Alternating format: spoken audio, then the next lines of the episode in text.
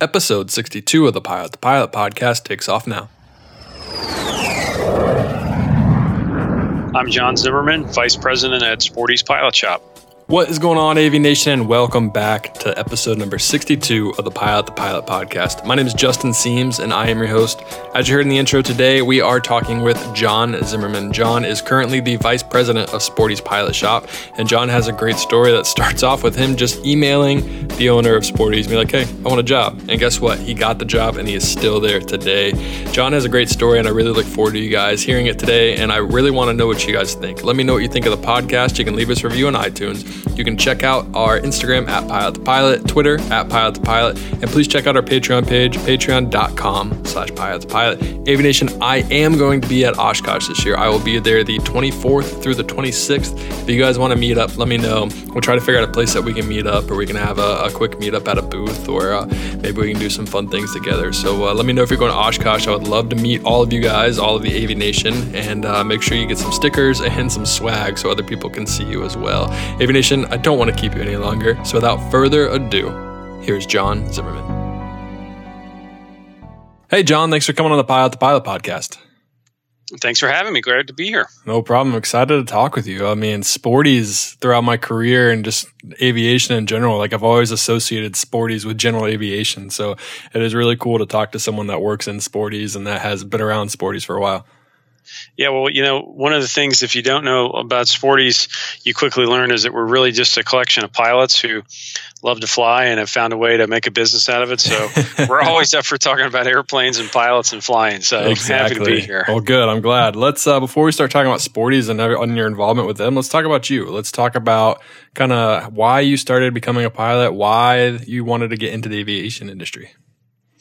Yeah, I was really lucky. I guess, like a lot of people, I had a personal connection. My dad was a pilot, uh, just a general aviation pilot, not an airline pilot. But I grew up in the back of small airplanes with him. You know, from as as early as I can remember, flying around in Cessnas, uh, mostly Cessnas. I, I, seem to remember a Cherokee Six, maybe somewhere in the mix there. but uh, I had I had three brothers, so you know, we just pile in the back of the airplane and and fly all over the place. And so that's my earliest memory of it.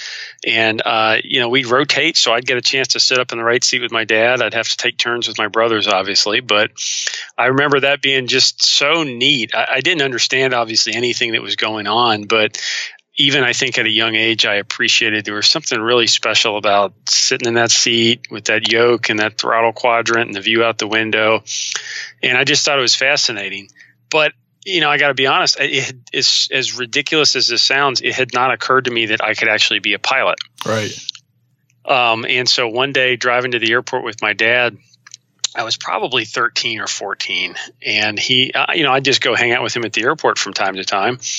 And he said, you know, if you ever actually want to learn to fly these things and not just ride along, maybe we ought to, you know, try a lesson sometime. And I remember thinking, wow, I'd never thought of that and that might be kind of fun. So you know, the rest is kind of history. But uh, I, I, guess I just I grew up around it, and yeah. so um, it, it's always kind of been part of my life one way or another. It's cool because oh, it's funny because you grew up kind of in an aviation home, I'd say, because your dad was involved in general aviation. He took you up in planes, and you still didn't really think that this is something that you could do. Where I find that's a lot of people I talk to that aren't necessarily in the aviation world. They don't think they can become a pilot. A lot of them think, oh, I have to have 2020 vision and I have to go to the military. But it's interesting that even growing up in a general aviation family, you can still have that thought process of like, yeah, I don't think this is like I don't know if I can do that and that kind of stuff. So it's interesting to hear.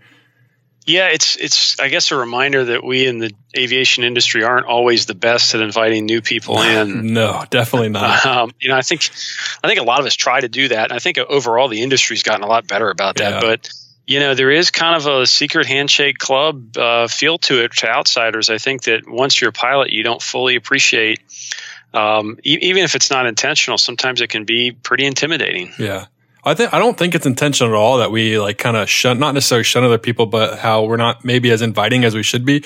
I just think that we just get caught up in talking in the aviation jargon that someone can just see like, oh, well, I, I don't know that. I don't understand that. And I can never understand that. But really, it's just like, no, I mean, it's not too hard to understand. Trust me, if I can do what I'm doing and talk about what I'm talking about, anyone can do it. So I think it's more of they just get yeah. caught up in, you know, they don't get, they just get caught up in their love for aviation. And it's hard to kind of take a step back, be like, oh, you're new here. Let's, uh, let's bring you over here too. Absolutely, and I, you know, I think the the best advice is, I, I guess, what my dad suggested there is just give it a shot, give it a mm-hmm. try. You know, I, I talk to prospective pilots all the time, and sometimes uh, they'll have this attitude of, "Well, I'm not sure if it's." You know the right thing for me, so maybe I shouldn't do it. And I always say you know, it doesn't matter. This is not college. You're not in enrolling in you know a four year program with big bills you can go take a lesson and see if you like it right uh, or you can just go hang out at the airport and see kind of what it's all about and walk around an airplane and i think there's a lot of opportunity for people people to do that and ease into it because it is intimidating. And yeah. while we could be better at welcoming people, we're never going to make the jargon go away or some of the technical parts of it. So the best step, I think, is just to dip your toe in the water. I would agree. I would definitely agree. And it is just as easy as Googling how to become a pilot or your local flight schools. And, you know, it, it is something that is surprisingly very easy to get into now, especially now with Google. You don't have to. I was talking to someone that started flying in the 90s and I was like, well, how did you find a flight school? He's like, well, I brought out the, the yellow book, the yellow pages. And I was like, what? like people use those? I thought that was a doorstopper. yeah. but yeah, let's uh, let's talk more about you and your training. So obviously, you finally had that moment. You're like, man, I can be a pilot, or I can do this. What was your actual training like? What was kind of the next step? Yeah, my training was in many ways everything I would tell somebody not to do. You know, I, I, I, made every mistake there was. Um, I learned to fly in high school, which was which was really great because um, it, it, was kind of my passion, uh, and it probably kept me out of some trouble, probably kept me focused, probably kept my grades up. Yeah. Definitely gave me a, a, place to kind of find belonging and identity and all that. And so it was it was really amazing in so many ways that I had I really never imagined until I'd done it. Really until years after. Um, but my process wasn't great because you know I was in I was in high school. I played a lot of sports as a you know busy kid as as kids always are that age. So I could fly Sunday afternoons. That was about the only time I didn't have you know school or sports practice or mm-hmm. something going on. So you're a weekend and, warrior then. So I'm a weekend warrior, yeah. and in Ohio, that's not real great with the weather, especially oh in the wintertime. No. So I ended up taking almost two years to get my private license. Yeah. Um, and I, I, never really, it wasn't start stop. I kept at it, but you know, there'd be a month where I wouldn't fly because if it was, there was, you know, low clouds or gusty winds or ice, uh, you know, which there is in Ohio, four months of the year. In April, yeah, yeah, I wouldn't fly. Yeah. So um, it was that was that was frustrating, and I guess I didn't I didn't know enough maybe to be as frustrated as I should have been. I assumed, hey, this is flying, this is hard. Um, and so there's going to be there's going to be a process. But I now know that I, I did it I did it wrong. I should have tried to train more frequently. I didn't mm-hmm. have a good syllabus I used. You know, we I sort of showed up at the airport and my instructor would say, "Today we do steep turns." you know, um, and and so I, I, really regret some of those mistakes. It, it took far longer than it should have. Um, I did eventually do it. You know, I soloed at 16. I got my private at 17. Dang. And um, I when I went back to get my instrument rating a couple years later when I was in college, uh, I knew I was not going to make that mistake again. So yeah. I knocked that out in about two months because I was prepared. I had a plan. I studied, and I got right after it. So uh, I like to think I learned my lesson. Just unfortunately, it was the hard way. I mean, that's flying though. You learn from the the mistakes you make. You know, whether it's uh, crosswind landings, whether it's just oh crap, I forgot to run gumps and I almost landed with the gear up. So you know, it's like yeah. you learn these things as you go, and no pilot's perfect. Every pilot's going to make those idiotic mistakes. I mean, it doesn't matter how many hours you have, but aviation's all about learning as you go and kind of learning on the fly and looking back like, hey, that was really dumb. Let me try something different this time. What uh, did you do? Part sixty one for your private then? Yeah, I did. I learned at uh, Cincinnati Lunken Airport, oh, cool. um, it, Sunken Lunken as it's called. Sunken and there was a there was a place that's no longer there called Cincinnati Flight Training Club, and it was just your classic, you know, uh, local flight school rental place. It was in an old A-frame house, and they had uh, some 172s and some, I think, some Beech Skippers and everything, oh, and wow. kind of your your classic flight school. Some of the airplanes were in better shape than the others, uh, but um, it, it, was really a, a, typical training experience in a lot of ways. Some of the planes didn't look the best, but they got the job done, right? Well, you know, one of the lessons I learned early on is that there were basically two 172s they used for training, and one of them the airspeed indicator was in knots, and one it was in miles per hour. Mm-hmm. And I didn't fully understand how what a challenge that is for a student pilot until I'd gone back and forth about four lessons in a row. And, you know, just when you think you got your airspeed nailed on final, then you look down and realize you're in miles per hour, not knots. Why is the stall horn going off? right. So, um, yeah. you know, there were, there were some of those, some of those challenges, but yeah. it was, it was a good spot and had kind of its own unique culture like all flight schools do. So, oh yeah, without a doubt. Now you, uh, so obviously you said that you kind of recognized the failures that you had in your private pilot training, and then you went to college. When you were choosing to go to college, was aviation kind of a reasoning for choosing what college you wanted to go to, or was it just kind of wherever school you could get into based on academics? Yeah, it, it really wasn't a factor for me. I knew that I didn't know what I wanted to do, but I knew I didn't want to be a professional pilot. I knew. Okay. I did knew I didn't want to be an airline pilot. Um, I, I I had kind of entertained that for a while as a kid, you know, uh, learning to fly, but uh, talking to some people who were in the industry and just kind of researching the job, I knew that that's a great job for a lot of people, but it just wasn't what I was looking for. I, I hoped that I could kind of find something in aviation. Mm-hmm. Um, but I really wasn't sure. So I, I went to college uh, where kind of I, I thought was the best fit overall for college. And I did um, uh, you know, find a way to keep aviation going. I joined a flying club in college, which was a great experience, um, kind of a great way to get connected in a new place. But it really wasn't part of my calculation in terms of what, what the right place to go was because, again, I, I just didn't feel like the pro pilot track was for me. Right. And I love that you said that because part of this podcast, what I like to talk about is that there are so many good jobs you can have in this aviation industry. You don't have to be that airline pilot that flies the, the A380 or flies the 7 787. It's like there are so many awesome aviation jobs out there, whether it's with a Sporty's, whether it's with just a, a, becoming a mechanic, or you can even work at dispatch at an airline or be a weatherman for an airline. It's like there's so many things you have to do. So it's cool that you were able to recognize that at an early age. Cause I'm sure there's a lot of pilots that are training right now. They're like, Hey man, I don't really want to be away from my family eight days at a time or four days at a time or sleeping in hotels all the time. So it's cool that you were able to realize that right away and kind of be like, hey, let's see what else we can do in this industry. Yeah, I think it's one of the biggest uh, misconceptions out there with with non-pilots. I mean, listen, airline pilots uh, not a bad job. Mm-hmm. It's you know you get to fly great equipment, see the world. The pay is good. There's there's lots of good things to it, but there are so many other jobs in aviation. Um, you know, air traffic controller, like mm-hmm. you said. There's the weather side of it. There's the, the the maintenance side of it. There's corporate flying. There's uh, you know government flying. There's so many different ways. Even if you want to fly, there there are so many interesting ways to stay involved that aren't necessarily airlines. So I always encourage people when they're thinking about uh, aviation is think about the aviation industry and don't just get locked into one particular track because to me one of the most rewarding things about this industry is the variety in how uh, you can kind of jump around and enjoy different parts of it and it's all aviation but there are some really interesting and different pursuits you can you can enjoy when it comes to aviation. Yeah without a doubt. And t- talk a little bit about how someone the, with the mindset of, hey, I don't want to be a pro pilot or I don't want to be a professional pilot, how can they still keep aviation kind of in their life when they're in college? Is it for you? Was it going to the, the airport and hanging out and doing some flight lessons, or did you find another like a little community inside your college that also loved aviation? Kind of talk a little bit about that.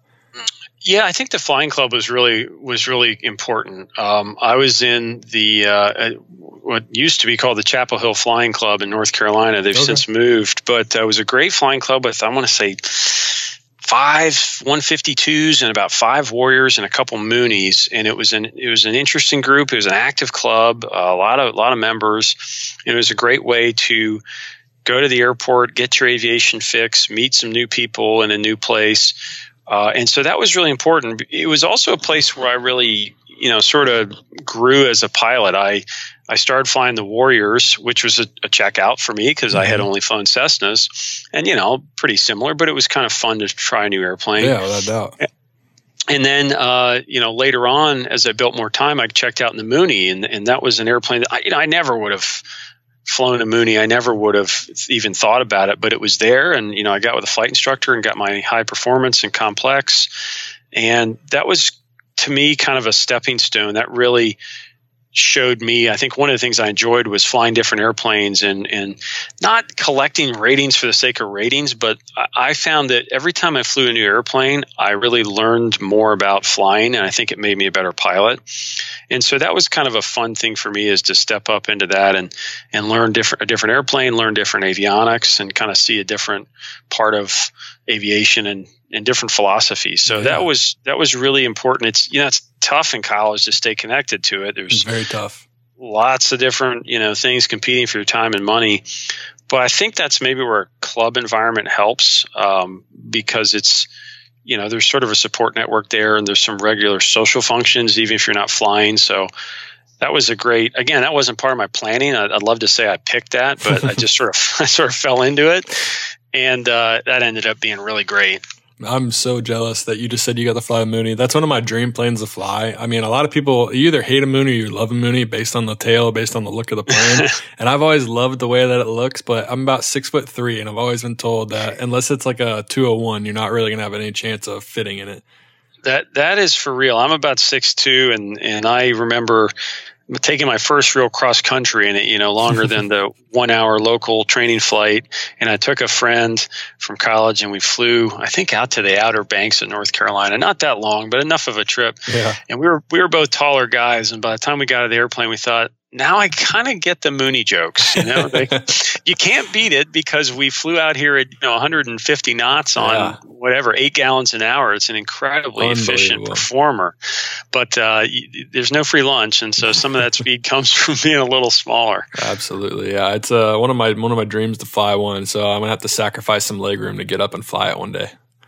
Yeah, absolutely. It's worth it. Yeah. What were your friends like? Because uh, were your friends kind of like, dang, dude, that's so cool you fly? Or were they also, a lot of your friends, were they also pilots as well? Or, because I know kind of when I was in high school, my dad is an airline pilot and he has a friend that's an airline pilot whose kid was also in my high school. And he was taking his lessons. I was like, wow, that's so cool you're a pilot. Even though I was involved in an aviation family, but I just, like you, I always thought, no, I'm not a pilot. Like, I can't be a pilot. But I always thought it was so cool that he was doing that. What were your friends like when you were going through your training? Yeah, I was the only pilot that I really knew uh, of my age. I didn't have any friends at the time who were. I didn't have any friends in college who were. Uh, so it's funny. Most most often the reaction was, "Hey, that's awesome. When can you take me flying? I know. You know when there, can I get a free ride?" Yeah. there there was very little, you know, wow, you're weird or that's scary or stuff like that. So it was almost all positive. But you know what what you find, I think, and I know I found in college is that everybody kind of has their own thing. You know, they're, what what they're really passionate about, what makes them who they are, and sometimes you go back and forth before you settle on it. But um, you know, I had a, a, friend down the hall. I remember my freshman year and kind of doing introductions, and he says, "What's your thing?" Uh, what, nice do you mean? What's too, my yeah. thing? You know, yeah, my name's John. Yeah. Uh, hi. He said, "What's your thing? You know, what's what's it all about? I'm like, well, I'm not sure. That's kind of a deep philosophical yeah. question. he said, my th- fencing. That's my thing. Oh that's my if, gosh. You know, there's one word I'm into fencing. I'm like, well, okay, that's I've never heard of that. I'm into you know airplanes, I guess. He's like, really? You know, well, that's a thing. That totally makes sense. So, so I guess I guess we all have our interests in everything, but for me, it was uh, it was kind of a fun way to meet different people because I didn't really outside of my you know my dad. I didn't really have a lot of friends or know a lot of people who were pilots. So uh, I always viewed that as kind of a fun thing, though. Kind of get you out of your bubble a little bit. Yeah, it's important to get out of your bubble, especially when you're growing up, and that's what college is for. You meet people that are mm-hmm. within two seconds of meeting you. Go, What's your thing? It's like, uh, I'm gonna go now. You know, I'm not judging you, but I'm judging. Yeah, totally judging you right now, man. what what ratings did you get while you were in school? Did you get your instrument in commercial, or did you just fly for fun? I mostly flew for fun. I got mm-hmm. my uh, I got my instrument, um, and I got my I guess I got my multi-engine rating. I same thing. I came home from college one uh, Christmas break, and I, I, I, wanted to knock that out. I had an opportunity to fly an Aztec a little bit. Oh, cool! And so I thought now's the time to get my multi. And uh, I remember studying up, scheduling ahead of time with the instructor, kind of making a plan. And I came home my Christmas break and knocked it out um, which was great. It was not without its ups and downs. I had an incomplete check ride on that. Oh no, because of, yeah, I wish I could say it was something I did. Yeah. I guess I'm wasn't. Was it, was it the Ohio weather? It was not. The airplane broke on us. No, so in the middle of the check ride. The middle of the check ride, the HSI broke, and so we couldn't shoot any approaches. So Uh-oh. I had to come back. uh, I want to say like a month later on when I found a way to sneak home for a weekend and uh, finish the check ride then. So it didn't totally go according to plan, but uh, I knocked that out, and then you know once I got out of college, I sort of I always like to challenge myself as a pilot and try to learn something new. So over the years, I pursued some other stuff. You know, I got my commercial, got my ATP, got my seaplane rating, got into helicopters a couple years ago. Wow. Um, and not all of those things I keep up with. I mean, I don't think I've been in a seaplane since my check ride. But have the rating. but it's a great learning yeah. experience. You know, you really do. Um, I don't know. I really, I really believe most of those ratings make you a better pilot. You don't have to have them, obviously, and, no. and anybody can collect ratings. But I, I think if you go into it with the right mindset, it's a great way to improve your skills as a pilot and just become more complete. Yeah, and it's it's cool. Like whenever you go take a check ride, they always say, "All right, there's three ways this check ride can end: you pass, you fail, yep. or you have an incomplete." And whenever they say the incomplete, it's like I stop listening after pass and fail. It's like no, there's no way there's gonna be incomplete. Nothing's ever gonna pop up. But you actually had that happen. How yeah. frustrating and how hard could that would it be? Because obviously you come in for that check ride, you have put so much time and effort into studying for this day, and in your mind it is all done after this day because you're going to a check ride thinking you're gonna pass. But when you you come out with it and you get an incomplete as something that's totally out of your control, what kind of what's your mindset with that? How do you kind of regroup and then you don't know when you can schedule the check ride again? Just kind of talk about if you I don't know how long ago it was, but talk about kind of what that was like. Yeah, it was frustrating. Um, it, I mean, it was like I said, I was trying to cram it in on a Christmas break yeah. from college, and so I, I knew that this was not going to get fixed and rescheduled with the examiner in time for me to do it, uh, and that that was frustrating. Um, but you know, it's it's like everything. Probably, you know, there's stages to it. First, you're you kind of you can't believe it's happening, and then you're frustrated and mad, and then you kind of get over and say, well, you know, what can I control? Yeah. And what I can control is I've done a I've done all of the oral part, and I've done about half the flying. So, in this case, the oral was the hard part. It was a it was a brutal uh, oral with the with the examiner. So, having that knocked out made me feel a little better. Um, and and so I knew I basically had to go back and fly a couple approaches, and um, so I just honestly I kind of let it go for a couple weeks because there was no point in uh, getting fired off about it or even trying to prepare again. And once I had it scheduled, then I uh, I came back and kind of did a brush up flight with my instructor. Yeah, and went back out there, and you know you just you kind of have to have no memory. It's uh, you know somebody once told me it's like being a great three point shooter in basketball. You got to have sort of no short memory and no conscience about it. So just you know what shooting. happened. Yeah. yeah, right. You know what happened last time is is over and it's gone and there's nothing you can do about it. So all you can do is control today's check ride. So. Yeah uh, let's go do it. I, I, did do a long and thorough pre-flight and run-up before taking off to go visit the examiner. I remember that. I wanted to make sure every last box in that airplane was going to work yeah. that day. Because so. you know he was going to be out looking and be like, "Hey, what's not working today?" Absolutely, yeah. yeah. What's got an in-op sticker on it yeah. now? When I was doing, so I I lived in Ohio for a while. I went to Ohio State. I did aerial survey out of Columbus, Ohio, and then I got a job in Northeast Ohio flying freight, flying in a Pilatus and a Caravan to build my time to get where I am now. And when I was doing that, obviously it's single engine, but to fly jets and the job I have now, I needed to get my multi-engine ATP. So mm-hmm. I was I was pretty much set up for the job. I needed I, this job was all set in stone. That I, all I needed now is my multi-engine ATP. And like we talked about Ohio weather, I would go to try to fly this little Aztec, and the weather wouldn't work out. And I only have four days off. So it kept on getting pushed back and pushed back. Had to find out that four day period. And it was kind of similar to the incomplete. When I actually got the check ride, I could only do the oral because there was three inches of snow and a cloud layer at 1500 feet because that's where it always is in Ohio. Just this one little cloud layer that's as thin as could be, but keeps you from flying.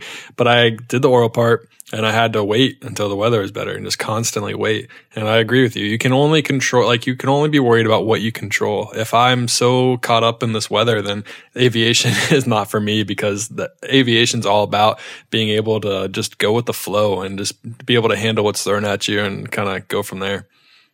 Yeah, I think that's probably, I think you're dead on there. That, I may not have learned that lesson as well as I should have there, but it's, I mean, that really is the mindset of a pilot, right? Yeah. You gotta, you got to focus on what you can control and block out, you know, be ruthless about blocking out the other stuff. So, um, you know, I mean, hey, an incomplete flight because of mechanical. Welcome to the life as yeah. a pilot. Welcome. You know, how many tri- how many trips uh, with the family, how many airline flights, how many flight lessons get scrubbed for that same reason. Yeah. So that's that's sort of life. And that kind of carries on to further flying. It's like, I mean, I can luckily I don't I haven't had too many incidents or any I haven't had a technically an accident, but I lost my engine in a 206 and I had to land on the side of a mountain in West Virginia while I was shooting aerial photography. Mm. So I mean like it's just you got to go with the flow. All right, my engine failed. What do I do now? You know, it's like all right, do my training. I make sure I fly on speed. I make sure I do the necessary calls. I make sure that the doors like you just kind of go through your training.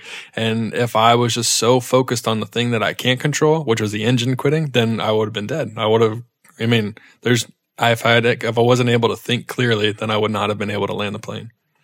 Yeah, that's sure. uh, that's probably the lesson that all pilots. It's the lesson you learn that you don't think you're going to learn when you get started. Yeah, you know, that's true for me, without a doubt. And uh, aviation is very humbling, so it will come. You will always kind of be humbled and have those lessons at you. Usually when you don't want them or inopportune times. What was uh, all right? So you kind of talked about all the ratings you have, but you also mentioned that you didn't want to be a professional pilot or not professional pilot because you can still be a professional pilot, but not an airline pilot. What were you looking for when you were out of college, and kind of what aviation jobs were were in the back of your mind? Well, I guess I got lucky again. You know, I was in uh, in college, and and I I thought maybe that I I wanted to uh, be an architect, and I went and followed an architect for a week and decided that wasn't it. and uh, I did one summer interning uh, with a local congressman's office and decided that I definitely don't want to be involved in politics. and so I was sort of trying to think about what was right. And, and I remember uh, thinking, well, you know, I like airplanes. I mean, that's kind of one constant. Um, and so what I'll do is I'll just I'll just go work in an airport this summer and that'll you know make a little summer money here and and have some fun. And so I wrote a letter to Hal Shevers, the founder of Sporty's here, mm-hmm. and said, you know, hey, I'm you don't know me, but I'm a pilot. I learned to fly at the next airport over in Cincinnati, and I'm just looking for a job this summer at the airport. I'll take whatever you take whatever you got. And uh, so I he accepted. He said, uh, welcome aboard. I said, wow, thanks. like, you know, worked? wow, wow. Um, what am I doing? He said, I don't know, but show up on this date, you know, and yeah, we'll, we'll, we'll put you to work. And so I worked uh, for a couple summers at, at Sporty's. And, you know, I literally, my first job was digging a ditch with the grounds crew. And uh, I worked on the line pumping gas at the FBO and had just so much fun hanging around airplanes and meeting pilots. Um, it was really a great way to continue my aviation education. Um, and at the end of my last summer here, before going back to college for my senior year, uh, you know, Hal pulled me aside and said, "Hey, you think you might want to come back after college full time?" And I thought, wow, I once again, John's being naive here. I had not really thought about that. I didn't know that was an option. I thought I was, you know, just sort I was of, just digging ditches. yeah. I said, wow, well, you know, I, I might. Would you give me a, a, few weeks to think about it? And I went back to college, and uh, after a few weeks, decided, you know, maybe I'll just go do that for a couple years because I sure do like Sporty's and I sure do like working in aviation. And then, you know, I'll go get a real job one of these days. and uh, you know how that goes. So, yeah. You know, 15, 18 years later, I've never gotten around to getting a real job. Say you're still looking for that real job. so I'm still looking for the real job. Yeah. And so again, that's, you know, not, that's not a career path or advice you could write in a book, but, no. uh, I guess it worked out though, because it was really, you know, I knew what I liked and I liked being around airplanes. And so I got great on the job training here. I mean, I, I, worked with the maintenance team, I worked at the FBO, I worked in the web department one summer, learned how to write HTML. You That's know? cool. I worked in the marketing department one summer. So it was a tremendous, you know, crash course in all things uh, aviation and Sporty's. And so while it may not have been the plan, I actually don't think I could have drawn it up any better. That's yeah, that's crazy. I love how you just like, eh, I'll talk to Sporty's. I'll go send them an email, be like, "Hey, you don't know me, but I'm going to work for you." and then you probably, you probably sent the email. You're like, "Eh, who knows? He'll probably won't reach out. You just went on living your life." And then what do you, they yeah. sent the email back saying, "Yeah, it's a great idea. Let's do it." It's uh it's one of those things that you don't know until you actually give the effort and put the time in and just give it a shot. It's like when we were talking about the shooting references, like shoot your shot, man. It's like go for yep. it. It's like you don't know. The worst thing that they could possibly say is no. That could go for anything for getting a job pumping fuel at a line service. So you go from applying to uh, a freight company where you want to sit right seat to build your time, or even applying to the airlines. Aviation is one of those places. It's one of the very few or industries where you can apply as many times as you want and they're not going to fault you for it. They're not going to be like, oh, this guy again. Like, why does he keep applying? You know? So it's uh, shoot your shot always. Like, just go for it. You never know what can happen. I, I, couldn't agree more. And I think the the other advice that's attached to that is, you know, pick your pick your people or your, your company you want to be associated with, and don't be as picky about the job or the role. You know, yeah. I, I, knew that I knew that aviation was an industry I liked. I knew that Sporty's was a great company. I just I had been a customer. Know, I used to yeah. come in here and buy stuff as a student pilot. I knew it. It just seemed like a fun place with good people, and so uh, you know, those were the parts that mattered. Yeah. And I, you know, when I wrote Hal a letter asking for a job, I told him, I said, I, I don't care. I'll take whatever you got, you know.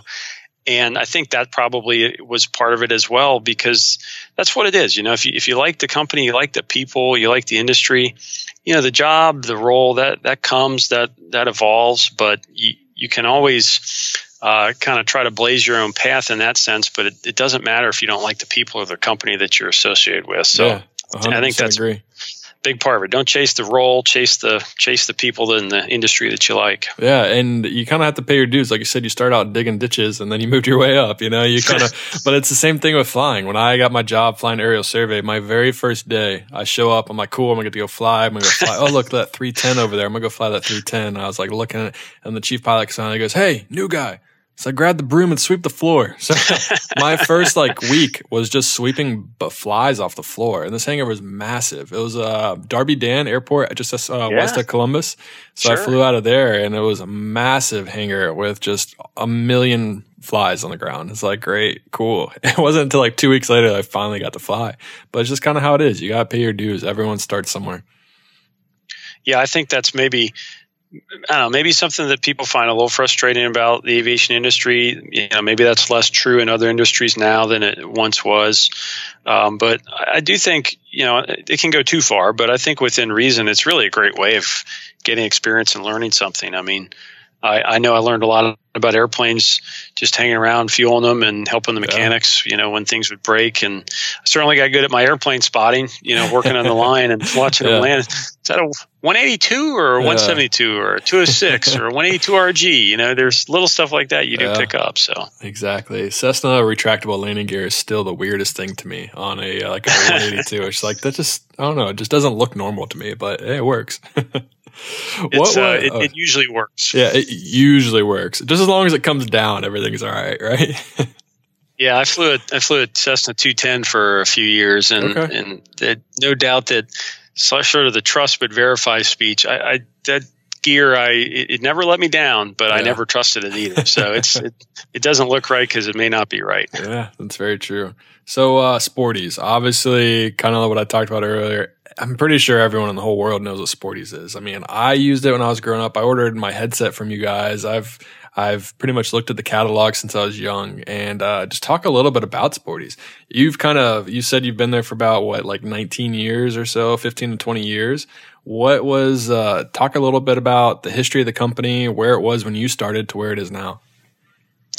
Yeah, it's a great story. It almost sounds too good to be true, but Sporty's was founded uh, 58 years ago, literally in the trunk of a car. So, wow. Hal Shevers, our founder and chairman, who's still uh, in the business every day here, uh, was a young flight instructor, and he would drive around. Uh, if you, if, you, know the Sky Galley restaurant there at Lunken, he'd often sit up at the bar there, and his pilots would come in. He he'd have a radio. That was his first product. He found a real tone radio that was modified to receive aviation transmissions. Yeah.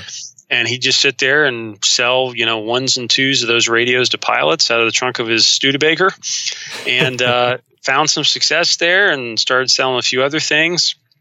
And as time went on, the company he worked for, he worked for Cincinnati Milling Machine as an engineer. They decided that maybe he'd be a better pilot than an engineer for him. and so, as, as Hal would tell you, the best thing that ever happened to him is that they fired him. No way. And uh, and so he went full time as a flight instructor. And he really sort of invented with a couple of other guys the th- concept of a three day ground school. So yeah. for years in the 60s, he flew around all over the country you know, in, in hotel conference rooms doing three day instrument ground schools. Oh, wow. And so he did that and uh, sold products, and it went from a radio to a couple products to a dozen products. And he opened up a small store there at Lunken, and then he ran out of space there, and uh, and then really started taking off. So in the 1970s, moved out to where we are now, the Clermont County Airport, just mm-hmm. east of Cincinnati, and has added on a couple times over the years. Opened up a new building out here and become home. But it really is kind of your classic entrepreneurial story. You know, a, a flight instructor with a, feeling for you know customers because they were his friends and his students. And he thought there was there was a need for this business and he built it over time into into what it is. Now you know over the last 20 years or so like everything you know a lot has changed and so we've transformed a lot. Uh, but really those same kind of principles still apply. I mean we're still a company of pilots for pilots you know most people here fly. Uh, we've since branched out. We run a very busy flight school now. Mm-hmm. Uh, have an avionics shop, all kinds of other parts. So we're, we're really kind of plugged into all parts of aviation, and that really goes back to like I said, we're you know we're pilots. We love this. We're not doing this because you know we had some uh, exotic business plan to maximize to the third decimal point. Yeah, you make know, millions of dollars. Yeah. yeah uh, we love aviation, and we've we've been fortunate to to find a, a, great business in it. But that's really what it all comes down to: is sort of sharing the fun and the passion of aviation with our customers. I know that sounds like you know corny or cliche, but like it's really what it's about. We're we're just kind of all airplane geeks here. That's awesome. And uh, and we lucky enough we get to work at the airport every day. That's really cool. No, I mean, like yeah, I would totally agree. I could see Sporty's like that. I've, I mean, like I said, I've used Sporty's to order headsets. I've used Sporty's to order knee boards, and I used it for the ATP CTP course where you guys partnered. Oh with, yeah, uh, was it um, out of Wilmington, Ohio, and so I did that uh, a couple of December's ago, and uh, yeah, yeah, use Sporty's for a lot of stuff. So it's definitely cool to see, kind of hear that it started so small, and he actually got fired from his job, and he's like, "Oh crap, I got to do something now." and he's like, "Yeah, let's focus on this." And he tried to just went at it, and he was able to be successful with it. So that's really cool. What was um what was the difference between like what what did you first do when you got to Sporty? So obviously we talked about how you're digging ditches, but now you just graduated from Chapel Hill. You are a uh, a full time full time employee. What uh, what do, what were you doing? I, I, got started out really in kind of the marketing department. So mm-hmm. I learned, um, you know, the, the catalog marketing process. We at the time, and we still do send a fair number of catalogs, but I sort of came up through that, learned about catalog marketing world, and then the product development world, which is really what you know I enjoy most of all, and have kind of stayed in that area. So we have an interesting setup compared to some companies maybe but you know the same people that do marketing here are the same people that do product development mm-hmm. for the most part because we really believe that it all starts with having good products. You know you got to you got to solve a problem. You got to make something easier safer more fun. And then the be- best person to explain to the world why this is a great product is the person who created it so it's sort of a dual role there of product development and marketing, and and I work with the team on that, and really have uh, almost from the time I started full time, like I said, a little bit of background in website development, which helped certainly in the you know. Uh, early mid 2000s as you know e-commerce went from a interesting idea to a dominant way yeah, of, oh gosh, of doing yeah. business yeah. uh, so that was great background to have for sure but um, you know, I also, like I said, got some of the training, the classic old school print marketing side as well. And so uh, it's really been a lot of fun to work on all that because it's it's all about you know the way we do it is we don't do a lot of you know focus groups and stuff like that. We go flying and we go flying and, and think about how we're flying and what are the pain points or what could be easier or what problems could we solve?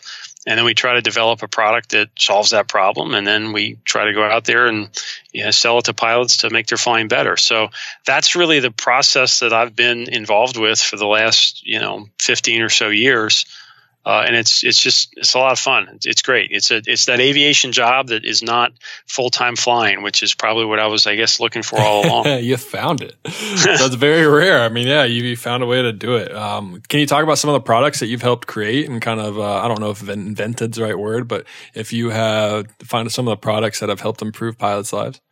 Yeah, I mean, I'll give you the standard disclaimer here that, as anybody knows, a, a product is developed by teams of lots of people. Right. So um, there's certainly a lot going on, but it's I, a couple that you know come to mind that I'm really proud of being involved with. One is uh, the Stratus ADSB receiver. Oh, cool! Which uh, I got to work real closely with uh, folks at ForeFlight and Appareo up in North Dakota. Uh, kind of a three-way partnership between the three of us to develop really the first mass market ADSB receiver back in, gosh, I want to say 2011, I mm-hmm. guess. You know, when ADSB was sort of this concept that everybody knew was out there, but hadn't really fully understood what it was doing. Yeah. Why do you know, I the, need that? Yeah. the ADSB ground stations, there were like 60 of them. Now yeah. there's 600. It's crazy. And so, um, you know, Datalink weather was a huge deal. You know, Garmin 496s and stuff like that had been popular for years, but it was pretty expensive, both the hardware and the subscription. And we had been reading some stuff on this new ADSB system that was happening, and uh, you know, we just read that wow, there's they're really going to broadcast weather for free. That's weird. I wonder if we could get something that would you know receive that weather and wouldn't have to be TSO'd and installed in the panel. And yeah. Um, so we worked with ForeFlight and Appareo, great partnership there to launch the Stratus, and that was kind of a you know transformative product. Just you know thousands and thousands of pilots flying with those, and obviously lots of other ADSB receivers now. But I'm really proud of that because it, I, I believe it has increased safety in mm-hmm. aviation. Oh, you know, no te- doubt technology by itself doesn't make us safer, but if you use it well, it can. And, and I, I, have no doubt that more pilots than ever before are flying with Datalink weather. And I think that's just really good for safety. I think if you're flying cross country, you are a safer pilot if you have Datalink weather. So that's been really great to be associated with that project. Yeah, without a doubt. I mean, I when I flew single pilot freight, I mean, I had a Garmin 430 and a 530 with Sirius XM weather on it, mm-hmm. and like it's saved my life tons of times. Like, oh, it looks yeah. really red. I'm not going in there. it's like, let's go around or let's land here. And it's like, I mean, it just prepared me for kind of what was going to happen. And then before I take off, I could just glance out and take a look at what's going on. Or even on ForeFlight, you could load it up on ForeFlight and get an idea of what it was. And then just as long as you knew how to use it, if you knew that it wasn't real time and you could kind of figure out a trend of where the stuff's going and what's getting bigger, what's getting smaller, you could really use it. And it was a very, very important tool for a freight pilot. And like you said, any pilot. It doesn't matter if you're just flying your 172 on a little cross country, go to the beach, pull that weather up, see what's going on, you know? Yeah, I think it's I think it's probably the biggest safety improvement since you know GPS came along. Yeah. Uh, same type of thing. You know, GPS doesn't absolve you from your responsibility to be a good pilot and to know where you are. And you know, Datalink weather doesn't make a decision for you, but boy, it sure may, helps you make better decisions. Yeah. Um, so that's gonna, that's been yeah, I was going to ask you what. So you kind of you've been in, with Sporty's a lot. Obviously, you've seen kind of trends and things that have made aviation safer, and some things that haven't made aviation safer. What would you say is kind of the number one thing or tool or product that you've seen come out, whether it's through Sporty's or whether it's something completely different in the aviation industry that's completely revolutionized it and changed it? Well, we like to joke around here that the original breakthrough was the nose wheel. and the That's a great from, answer. the, the, move from tail draggers to you know tricycle gear airplane, and, and I fly tail draggers and love them. So I don't mean this as a knock against tail wheel airplanes; they're great. But you know the stats show that a lot of a lot of airplanes get bent when the wheel is in the back versus the front. So that, that might get my first nominee. You know the yeah. Cessna Land-O-Matic landing gear, but um, I think there's no doubt that I mean GPS has got to be up there. We all take it for granted now because our cell phones have it yeah. and everything has it. But knowing where you are, where you're going, how fast you're going, uh, is just so incredibly revolutionary. Um, you know, I'm I, when I started flying in the '90s. Uh, the first airplane I flew had a Loran, had a Bendix King oh, Loran, and I thought it was unbelievable because I knew where I was, unless you went in a cloud and it rained and then it quit. um, and then you know, portable GPSs started coming out from Garmin. The you know the uh, GPS 95 and the GPS 3 Pilot and the 196, 296, and that's just all those plus obviously the panel mount stuff like the 430, 530. Yeah. I think it's easy to take for granted that you know, I remember spending so much time in my instrument training practicing, you know, VORs and NDBs, and, and so much of what you're practicing is figuring out where am I? Yeah.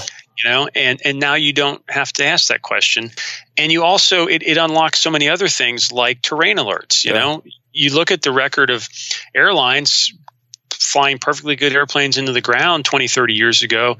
It was a lot and it just hardly happens anymore because of you know TAWS and other terrain alerting systems that are enabled by GPS. That's just a that's a huge safety benefit. So I think you can't overlook GPS. Yeah, no, it's definitely it's increased our situational awareness. Like you said, you know where you are, and it's funny when you're talking about Loran. It's like when I was getting ready to take my IFR check ride, I was reading the Jet book and I was like looking at it, studying for it, and then all of a sudden I turned a page and it was like two pages on Loran, and I called my flight checker. like, "You never told me anything about this. Like I have to know this before my exam." He goes, "People haven't that in forever. It's like it's been shut down. I can guarantee you they're not going to ask a question about it." I was like, "All right." cool. Thanks. but yeah, I mean, times are changing. Like all like like you said, Loran was such like a breakthrough for knowing where you were, but now GPS and it's just like I fly a plane with a G5000. When I first started mm-hmm. training, I was flying a plane that didn't even have a GPS in it. It was just VORs. And it's just, it's crazy to see where we've come and kind of the information that we have and the information that we can use to provide safer flying and just more situa- situational awareness of where you are. It's incredible. I think one of the things that's a great, you know, you know trend that goes along with that is it hasn't just been new airplanes and expensive avionics, right? Yeah. I mean, uh, a lot of times innovation like that happens at the high end, but you think about the power you can get out of a smartphone or an iPad app um, with a you know an ADSB receiver you know anybody almost anybody flying can have access to that technology. It's not just limited to a brand new cirrus with a g1000 oh, you know or, so I, I, think that's huge and that's again something i think we're really proud of at Sporty's is to play a small part in that of sort of remembering the portable avionics remembering you know most of our customers rent an airplane. They don't own an airplane so mm-hmm. they don't they don't have the choice to upgrade their avionics. It's not their it's not their avionics panel to upgrade. Right. So the ability to have some of this life-saving stuff like data link weather terrain alerts traffic alerts moving maps and have that in a relatively inexpensive portable package i think is a huge piece of it. Yeah without a doubt. So we talked about kind of the the most important kind of tech or product, what's kind of the what do you think the future for aviation is? Where do you think the the future lies? Do you think it's going to be single pilot stuff with uh, automation, or do you think we're going to still see two pilots for a long time? I think we'll probably see two pilots at least on passenger airplanes for mm-hmm. a good mm-hmm. while. I mean, there's no doubt where the trend is going. You know, if you rewind 60 years, um, you know what a, a DC seven would have had a, a right a, a, captain and a first officer and a second officer and a navigator and a flight engineer yeah. and a radio operator. You know, and then you know we started picking those off, and then it was three, and then the flight engineer disappeared. So there's there's nothing necessarily new about that trend, um, but uh, you know I I think what we've seen maybe a little bit of a hint is the drone market in the US, mm-hmm. where the break is regulation, not technology. Yeah. And what's possible and what's smart or what's conservative from a safety standpoint are not the same. And I think the potential is is there, but I think rightfully so. The FAA is going to move fairly slowly on this, like and normal. I think like normal. yeah. And you know they get a lot of grief for it, and I give them a whole lot of grief myself. But I think in, at the end of the day, um, more often than not, they have the right approach there. That their goal is to have uh, yeah, I mean, they've won in a large sense. You know, it's tough to say this, but you got to give the FAA credit. We have, you know, recent 737 headlines notwithstanding, we have the safest aviation system ever. Yeah. We have maybe the safest transportation system in the history of the world. You know, there's hundreds of millions of people get on metal tubes and fly 600 miles an hour every year, and uh, essentially, statistically, almost zero of them die. Yeah. That, that, that's that's like you know talk about take it for granted. That's an incredible achievement. And so i think it's it's probably understandable that the faa wants to move slow and not jeopardize that. Um, you know it wouldn't surprise me if there were some demos of some uh, things, maybe especially like as you mentioned in the freight world, you know, some of the smaller freight feeders, if they started playing around with you know pilot monitoring versus flying or even mm-hmm. a, a, a, unpiloted or remote pilot option there that wouldn't surprise me if there was some of that um, I think you're you're going to start to see some of the, those things happening in the next few years here. But I still think most of those are going to be test cases. You yeah. know, the, the the boosters for the you know vertical takeoff and landing urban mobility stuff where you know i can order up an uber air just like order up an uber car and it's going to be a remotely piloted you know tilt wing thing i mean it, it's very appealing but i just think there's so many day-to-day problems that the boosters overlook or, or don't want to admit. You know it's it's there's a lot more to it. I mean as we know as as pilots it's not always the technical challenge it's the it's the local politics challenge. Yeah. you know where are you going to land those things? Um, you know there there are still neighbors who complain about noise. So i think it's it's easy to overlook how many challenges there really are there and they're not all technical. So no definitely I agree I think it's going to be an interesting next, you know, five ten years. Certainly, the technology is is really interesting, and there's some there's some neat stuff coming. But I'm probably on a little bit longer timeline than than some others on when pilots really disappear from the cockpit. Right. I think that maybe my gener I'm about 29 years old, and I think maybe my generation might be the last kind of like full time mm-hmm. pilots.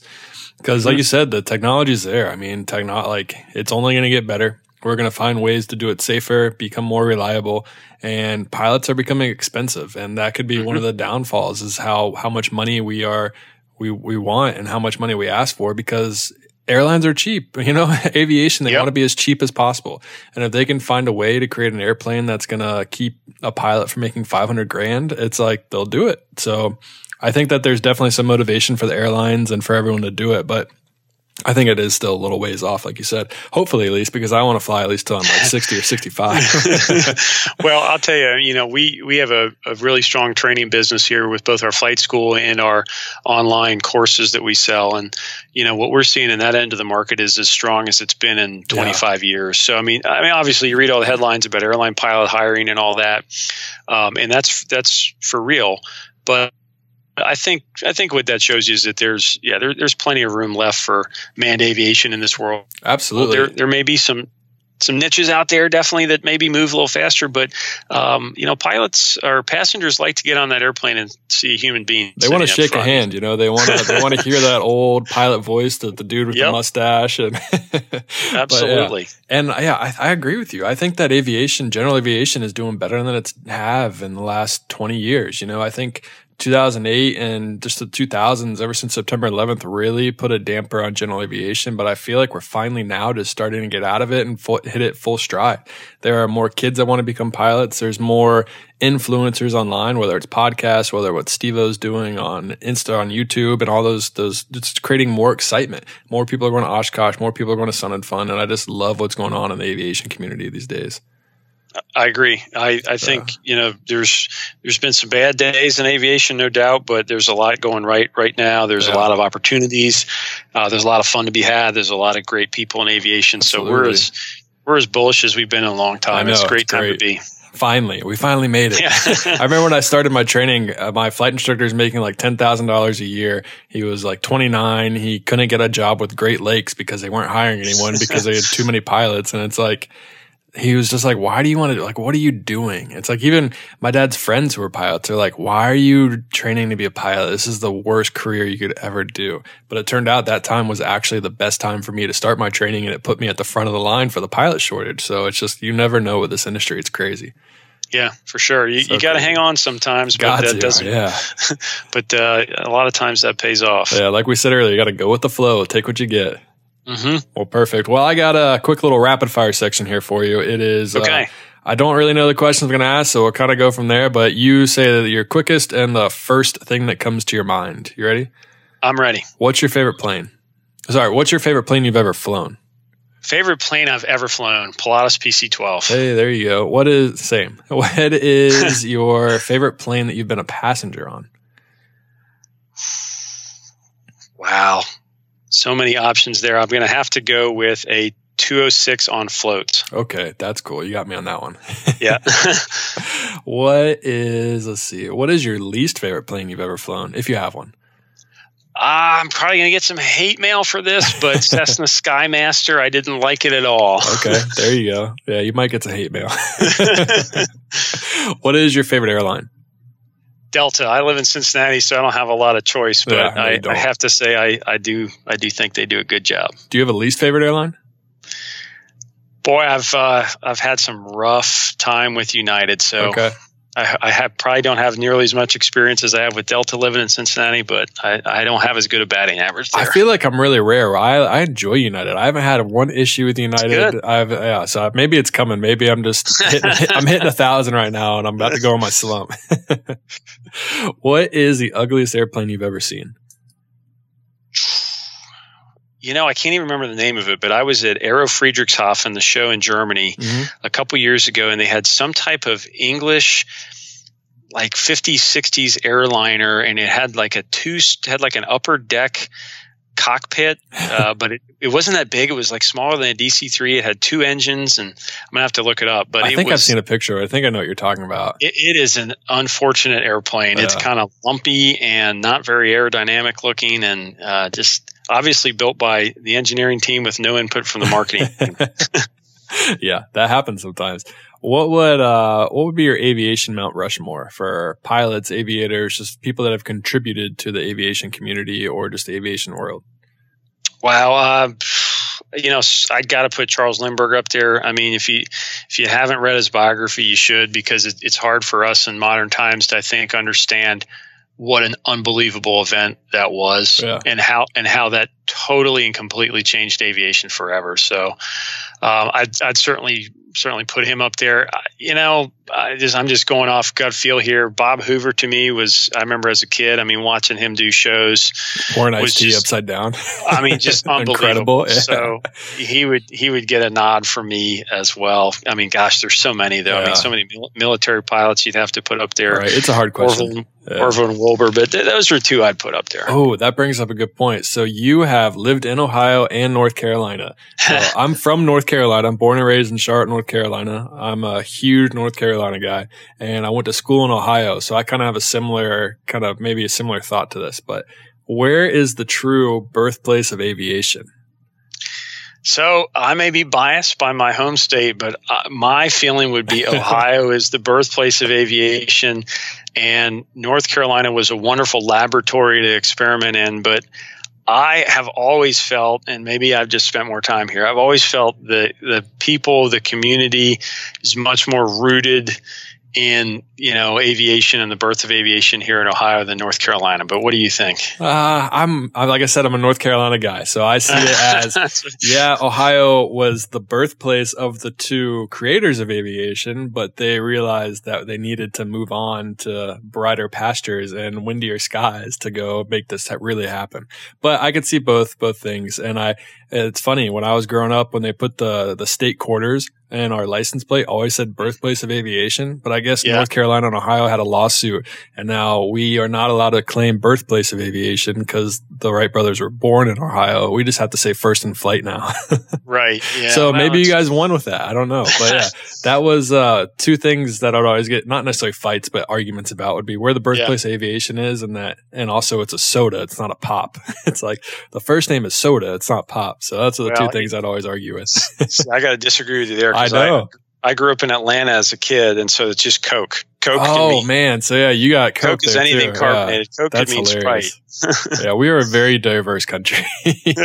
so funny, but yeah. All right, let's get back to the rapid fire. What is your uh, favorite liv- airline livery? Uh, I probably you know, just old school, but I love the old British Airways, kind oh, of the yeah. ni- 1980s British Airways blue and white with the red trim.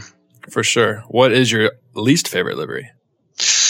Oof, there's unfortunately a lot on that. I, uh, I some of the Spirit ones that are like yellow and yeah, I'm not a fan of that yellow. The bus, yeah, it's a little, little yeah. too much for me. Yeah, yeah, I would agree. It looks like a school bus sometimes. What is one aviation accessory you have to have on you at all times when you go flying? Um, probably probably an iPad. iPad. I, I, jump I jump around a lot of different airplanes, so that's sort of my constant. That's my pre-flight, my charts, my everything. Yeah, agreed. Mine's sunglasses. If I don't have sunglasses on, I'm pretty much like I MEO myself. Yeah. I'm like, nah, I'm good. I can't go. it's like it's not worth it. I'm just sitting there squinting. It's like it's not happening. Yeah. Uh, let's see. What else do I have? There was one more I had on top of my head, but I can't think of it right now. So congrats. You have, sir. Oh, I got it. All right. You are taking an airline. You have a quick connection connection and you need to get some food. What's your go-to airline food?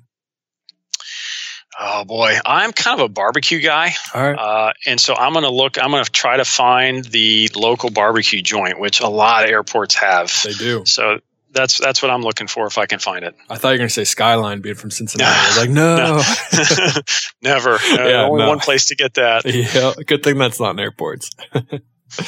well, perfect. You have answered all the rapid fire questions. You have survived. I only have one more question for you, and that would be someone comes up to you and someone comes up to you at Oshkosh or Sun and Fun and they're, hey man, like I I love aviation, but I just really don't want to be a professional pilot. I don't want to be an airline pilot. It's like, what should I do? What route should I go? Or like, how should I go about that? Yeah, my advice would be to hang around the airport and find some type of aviation mentor. Mhm. I think aviation is one of those fields that it's impossible to know the ropes, even with Google and YouTube. You know, there's just there's something to be said for personal experience. So find somebody.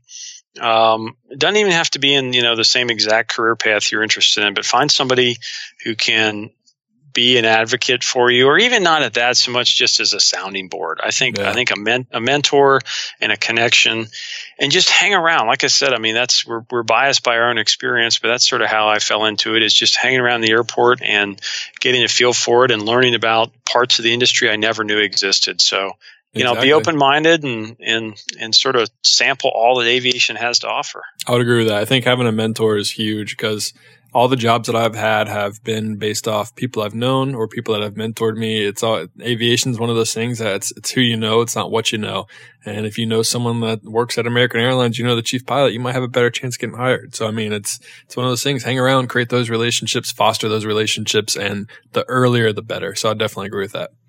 Well, perfect, John. Thank you for coming on the podcast. Uh, we can debrief a little bit afterwards, but I think it's just great to tell a story of not necessarily going down the airline route and finding a job and finding a great job that really makes you happy and one that you love to do. And I thank you for coming on and sharing your story and telling a little bit more about Sporty's and what you do.